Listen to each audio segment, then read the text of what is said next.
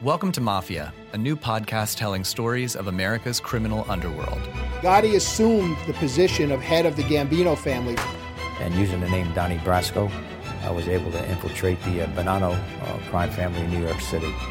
Bugsy Siegel is an American mob legend. One man changed the whole texture and landscape of crime in America. Listen to Mafia every Wednesday on Apple Podcasts or wherever you get your favorite shows.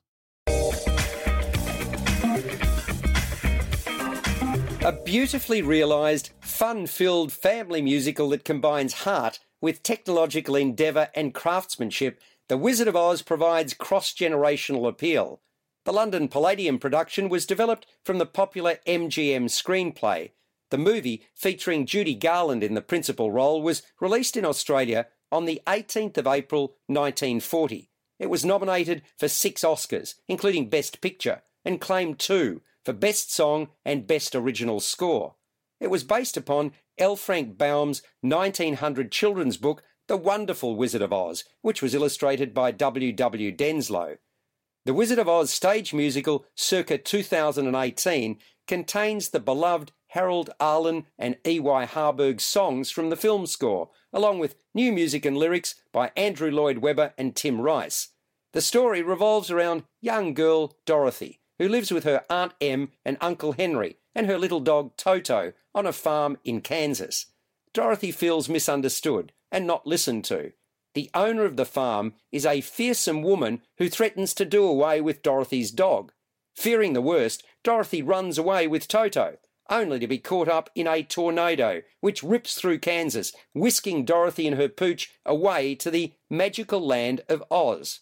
It's there that she meets the Munchkins, Glinda, the Good Witch of the North, the Wicked Witch of the West, and the Wizard of Oz. She also encounters a scarecrow without a brain, a tin man without a heart, and a lion without courage, as she attempts to find a way home. The talented cast of 28 shine in their respective roles. Sweet voiced Samantha Dodemaide is pitch perfect in the lead as Dorothy. Anthony Warlow has heaps of fun as the wizard. In fact, the word fun describes the way the whole show has been approached. Lucy Durack has a twinkle in her eyes and a spring in her step, radiant as Glinda, while Jemma Rix gives the Wicked Witch mock dastardly appeal. The heart of the story remains the coming of age of the Scarecrow, the Tin Man, and the Lion, as they step up to the plate to save Dorothy from the witch's evil clutches. Dorothy, who realizes there's no place like home. Each of these respective actors has their time in the sun. Eli Cooper plays the forgetful, brainless man of straw. Alex Rathgeber is prone to stiffening up on his heartfelt mission. Of course, he needs an oil or two. And John Xintavelonis often has his tail between his legs as a scaredy cat. Spare a thought also for the highly obedient and eye catching performances by the only real animal actors in the piece, the terriers Flick and Trouble, trained up as Toto, who elicit sighs at every appearance, and they are frequent. The good triumphing over evil storyline is always a winner, and remains as pertinent as ever in an ever more testing world. The staging, costumes, and animation are first rate. The sets are expertly rendered, starting with a rural setting in Kansas and triumphing with the striking dominant green of Emerald City and the inner workings of the Wizard's Lair. The arrival of the Twister has quite a dramatic impact. It's impossible to overlook the changing, multicoloured rainbow that remains a dominant feature of the story, as does the representation of the yellow brick road that leads to Emerald City, home to the Wizard of Oz. I loved the ensemble dance number following the demise of the Wicked Witch. It reminded me of the best days of Michael Flatley's Riverdance. The music is fabulous, melodic, and very easy on the ear, including Over the Rainbow, Ding Dong, the Witch is Dead, and We're Off to See the Wizard.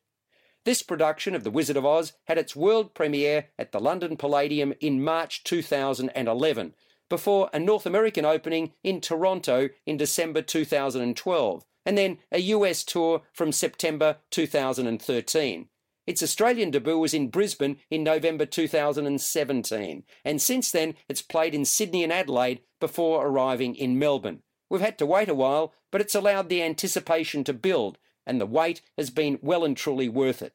The Wizard of Oz is playing at the Regent Theatre, with tickets currently on sale until the 22nd of July 2018. Subscribe to the full podcast at Audioboom, Stitcher, and iTunes, or your favourite podcast distributor.